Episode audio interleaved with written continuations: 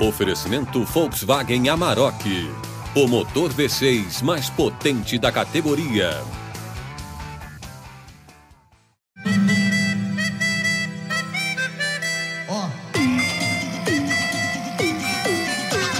Desafio para Lu Oliveira. Qual sabor não é de panetone? Tacacá, pirarucu, tucumã, açaí com tapioca ou piraputanga? Oi? A gente tá falando de panetone mesmo? Sim! Eu só digo uma coisa: a criatividade brasileira não tem fim. Direto de Manaus, a Inês Monteiro vai explicar que história é essa. Bom, no começo todo mundo achou que eu tinha surtado mesmo, né? E disse, não, Inês tá ficando doida, já tá, já tá exagerando. Do panetone doce ao salgado, a gente te conta tudo sobre a produção desse alimento polêmico que surge no mercado todo Natal. Aliás, surge cada vez mais cedo, né? Já tá vindo pra primavera. Praticamente o ano todo, né? Fato é que o panetone dá o maior trabalho para fazer. Fermento é 80% do produto. A gente fala que é um filho da panificação. Então, todo dia você tem que alimentar ele, todo dia. O ano passado, a campanha do Brasil foram 450 milhões de panetones vendidos. Tanto é que o Brasil é o maior exportador do mundo, né? Panetone é pão de Tony? Não, gente, eu não Meu sou a Deus. tia do pavê. O que eu tô falando tem embasamento, viu? Vocês vão saber. O De Onde Vem o Que Eu Como tá no clima do Natal para contar a história de um alimento que precisa ficar de ponta cabeça e demora horas para ficar pronto. E ainda tem gente que tem coragem de reclamar da uva passa. Como é que o panetone chegou aqui no Brasil? De onde vem? Pra onde vai? Como se reproduz? Eu sou a Lu Oliveira e reclamo sim da uva passa. Ai, nem te conheço. Eu sou a Carol Lorenzetti, panetoneira raiz, e o meu panetone de frutas cristalizadas tá lá em casa me esperando. O panetone mistura água, farinha de trigo, açúcar, manteiga, fermento, ovos e frutas secas. Fácil, né? Nem um pouco. Dá a maior trabalheira. Mas no panetone tem que ser tudo de primeira qualidade. Partindo do princípio que você já tem o seu fermento pronto, né? Que é o que demora um mês. é, o processo total aí, desde você alimentar o fermento, bater a massa e esperar crescer, mais ou menos aí de 24 a 36 horas. Bruno Lambert, professor de confeitaria do Senac São Paulo, é quem tá explicando pra gente. Bom, aí assou e acabou a preocupação, né? Só que não, gente. Tem que virar de cabeça pra baixo.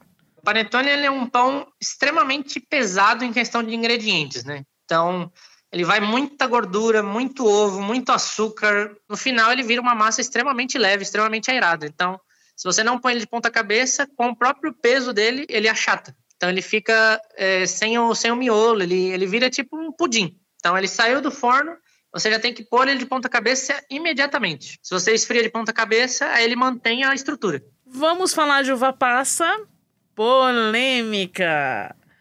Informação importante. Eu gosto, mas não no panetone, na farofa. Ah, gente, não.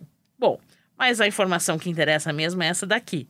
90% da uva passa usada no Brasil vem de fora, da Argentina. A Turquia é a maior produtora do mundo. Assim como o panetone, dá o maior trabalho para fazer uva passa. Tem toda uma técnica para produzir. Para começar, a uva tem que ser colhida madura, porque aí ela tá bem docinha. Depois, a uva é desidratada. Para isso, ela fica de duas a três semanas sendo revirada até perder a água. Mesmo seca, ela mantém as propriedades nutricionais de uma uva fresca. Olha só que curioso. É, teve até um Globo Repórter uns anos atrás que mostrou que os benefícios da uva são potencializados com essa perda de água. É um alimento que, inclusive, ajuda a prevenir câncer, Alzheimer e Parkinson. Então, respeita, a uva passa, né? Aqui no Brasil, a produção de uva passa não vai para frente porque o nosso clima não ajuda na secagem da uva. É que aqui não é seco o suficiente e secar no forno consome muita energia elétrica, porque demora 90 dias. Então compensa importar mesmo. Bom, voltando ao panetone, o fermento é um capítulo à parte. tem que alimentar todo dia esse fermento. Vocês acreditam nisso? Pois muita gente que virou padeiro na pandemia aprendeu isso arduamente. Fermento natural hoje está na moda. Você tem que criar o seu fermento. Então, só a criação do fermento já demora aí em torno de 20 dias, 30 dias. Então, é uma coisa que você tem que se preparar um mês antes para começar a fazer. Levan é o fermento normal que você usa para vários tipos de pães, não só para o panetone. Então, você vai começar misturando água e farinha e vai deixar ele lá numa temperatura de mais ou menos uns 30 graus para ele começar a fermentar é, naturalmente. Então, não tem nenhum tipo de adição de produto. O próprio ambiente, as bactérias, leveduras vão começar a fazer ele fermentar. Geralmente, cada pessoa tem o seu. Cada pessoa tem o seu. O que você pode fazer, na verdade, é você pedir para alguém te dar um pedaço, porque a pessoa geralmente deixa ela lá na padaria e vai alimentando ele todo dia, né? A gente fala que é um filho da panificação. Gente, o fermento é o tamagotchi dos padeiros, né? Será que as pessoas sabem o que é tamagotchi? Eu espero que sim. Ai. Só digo que o meu nunca morreu de fome. Quem não sabe, dá um Google. o Bruno Lambert explicou que o fermento é 80% do panetone. Isso no caso de um panetone artesanal, que é mais caro. Existem pessoas que fazem panetone em casa e daí compram o fermento pronto. Nossa, por falar em fazer em casa, a gente precisa de contar a história da Inês Monteiro. Faz uns 10 anos que ela começou a fazer panetone no fim do ano para vender, mas a Inês é bem criativa. Guarda essa informação. Quando a Inês era criança e morava em Iquaraci, distrito de Belém, panetone era sinônimo de Natal e de família reunida. Eu, quando muito, muito, muito criança, eu morava com a minha avó, a minha avó que me criou. Todo Natal eu tinha uma expectativa, nossa, que, que era a melhor data do mundo para mim, sabe? Então, a minha avó morava numa casinha de madeira, lá em Belém, era uma coisa assim muito simples. Eu não, não conhecia outro tipo de Natal a não ser esse. Ela fazia um bulho de café preto, colocava em cima da mesa esperava a minha tia descer com um pedaço de bolo ou um pedaço de panetone. E eu me identificava muito quando chegava o panetone perto de mim, sabe? A dona Raimunda, avó da Inês, morreu quando a neta tinha nove anos.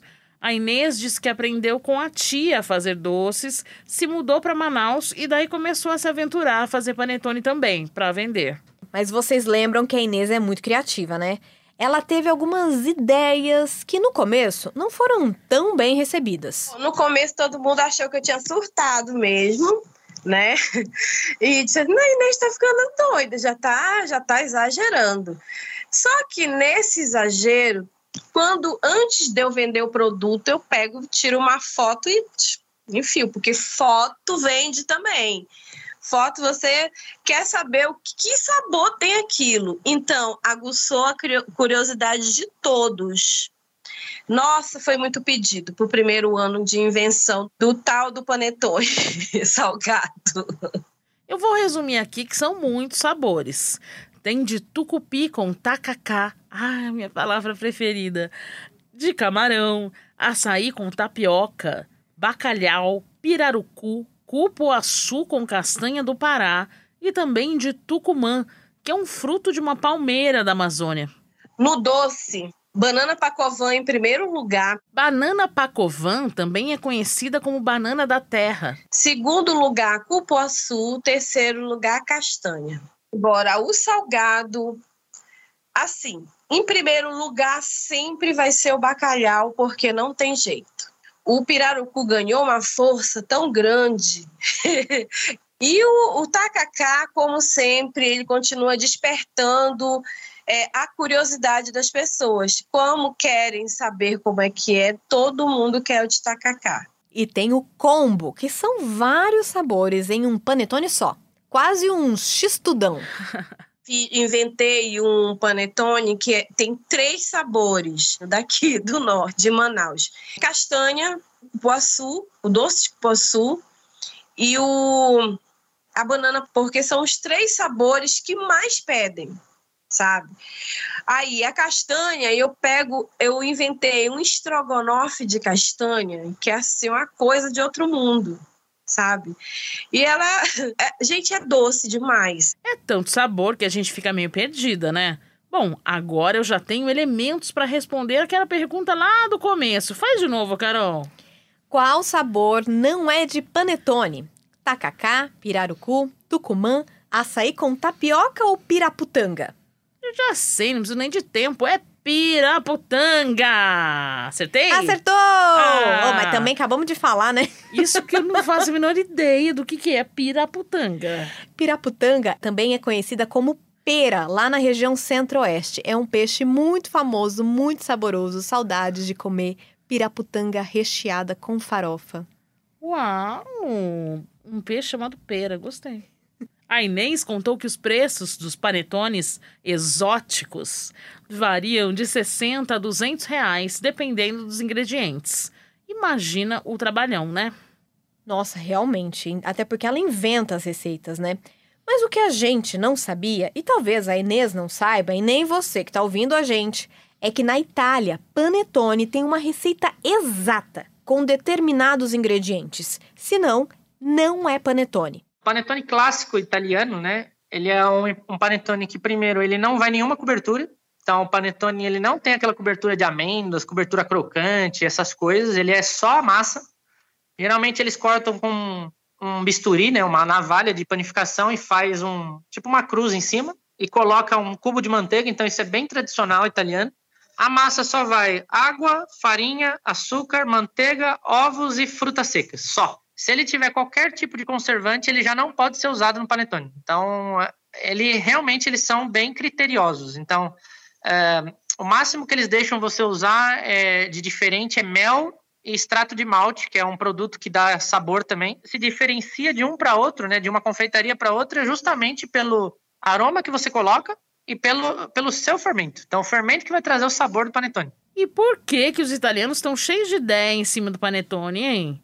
É porque foram eles que inventaram. Mas realmente o berço da onde ele foi, digamos, desenvolvido foi realmente na Itália. A origem dele, né, diga-se assim, que é que é de Milão. Então é um panetone milanês que eles chamam, né? É da onde vem toda a tradição, vem as nomenclaturas e tudo mais. Então, realmente é onde eles levam muito a sério.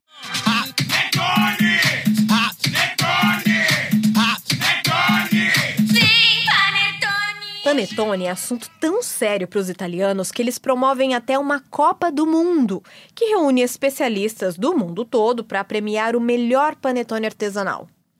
Lá em Milão, onde o panetone é super tradicional, existe uma lenda sobre a criação da receita. Existem várias versões para a origem desse pão doce que ultrapassou as fronteiras da Península Italiana e conquistou o mundo. Uma delas nos leva de volta ao século XV, numa noite de Natal. Naquele Natal, o cozinheiro do Duque Ludovico queimou o bolo que seria o ponto alto do banquete. O ajudante Tony, então, sacrificou o fermento natural que tinha criado para fazer o seu doce de Natal, recebeu tantos cumprimentos que o Duque teria batizado a nova sobremesa de pão do Tony. Ai, parece piada do tio do pavê, mas panetone quer dizer mesmo pão de Tony.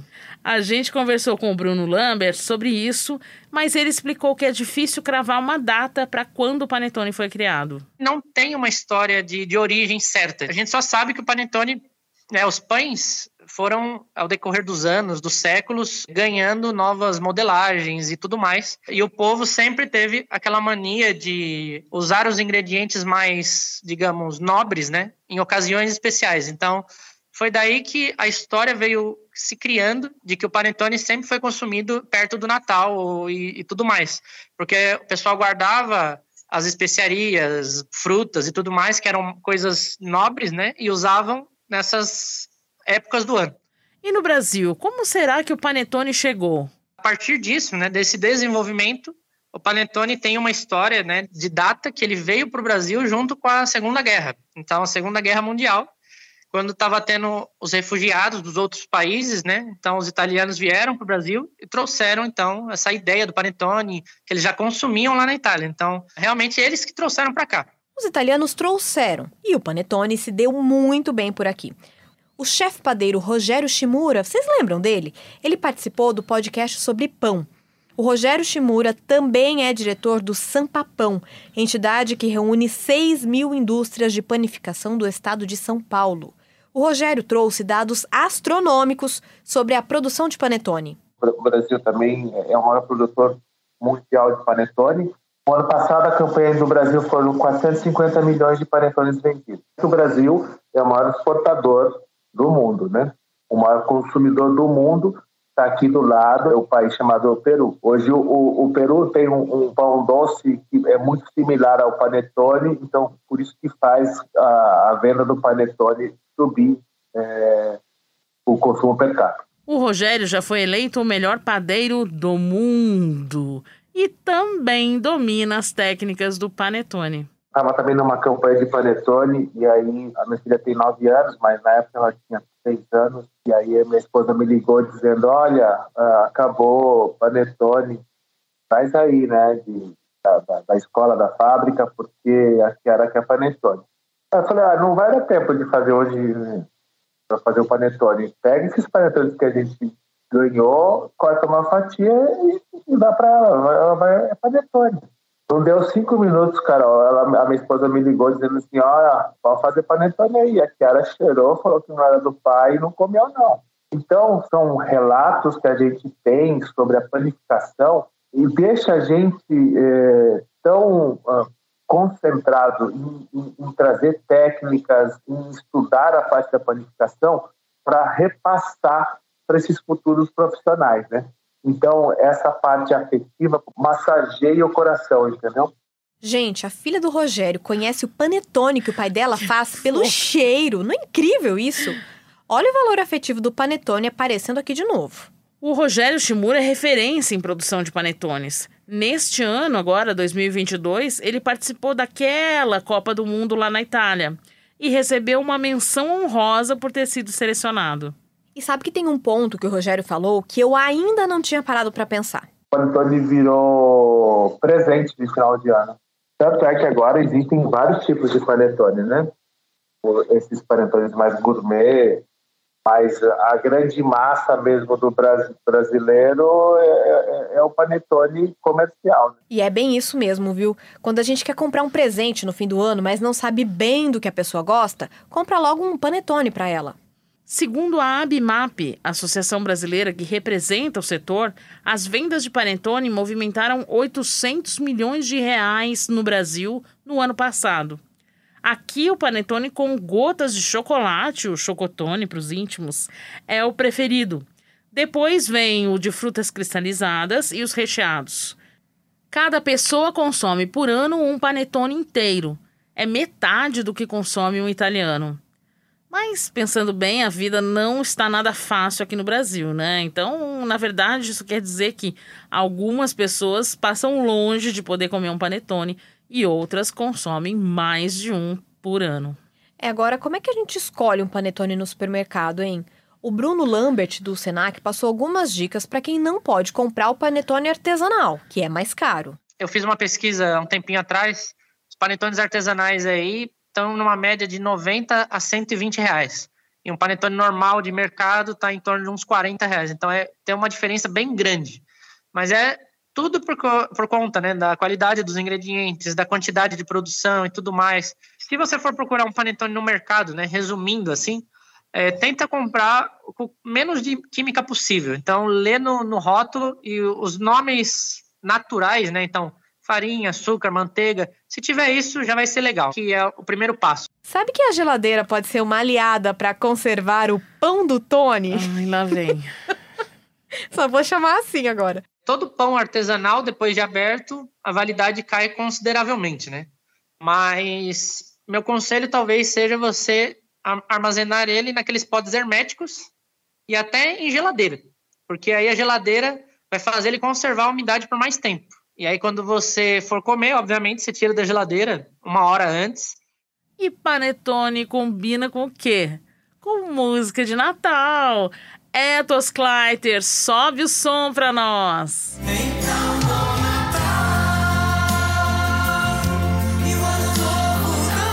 Nossa, essa música sempre me teletransporta pra escola. Todo ano a gente tinha que cantar essa música no recreio antes de voltar pra aula. Ah, é? Canta aí. Deus me livre. Nem pensar, de jeito nenhum. Ah, não vou pagar esse mico. Você Ah. posso fazer o que você quiser aqui, mas eu não vou cantar. Seguindo a pegada natalina, o que teremos semana que vem? Aí vai a dica. O que será que eles estão falando, hein, Lu? Nossa, não sei, mas eu não aguento esperar. Eu já vou soltar um spoiler. O peru leva fama, mas na verdade a gente consome é a perua. Sabiam dessa?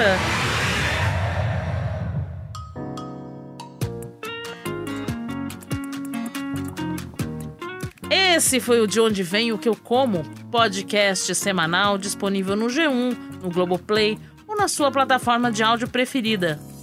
Aí vai a nossa sugestão. Agora que tá acabando, aproveita para ouvir os episódios sobre ovo e sobre pão.